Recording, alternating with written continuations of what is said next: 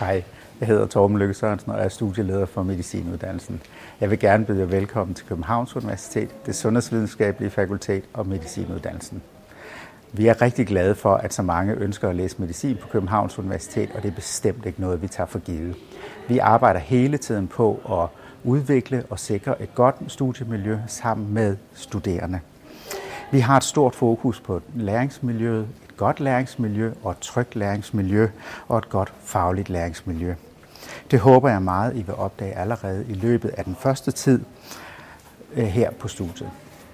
Begyndelsen på et nyt studium er en øh, overgang, og øh, overgange vil i mange tilfælde og for de fleste være forbundet med mange forskellige rettede følelser. Vi vil gerne gøre vores til, at den her overgang bliver så god for jer som muligt. Begyndelsen af medicinstudiet er også en begyndelse mod en faglig identitet og et fagligt fællesskab som læge.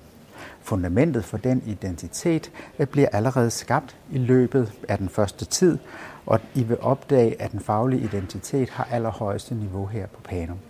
I vil blive undervist af de allerbedste undervisere og forskere, og øh, i vil have en unik mulighed for at mærke, og måske også på sigt, hvor stærkt et fagligt miljø, der er her på stedet.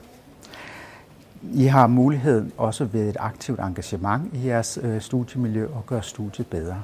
Jeres engagement kan være som led i en fælles idræt, forskellige interesseorganisationer, faglige organisationer eller studenterpolitiske organisationer. Det håber vi meget, I vil bidrage med.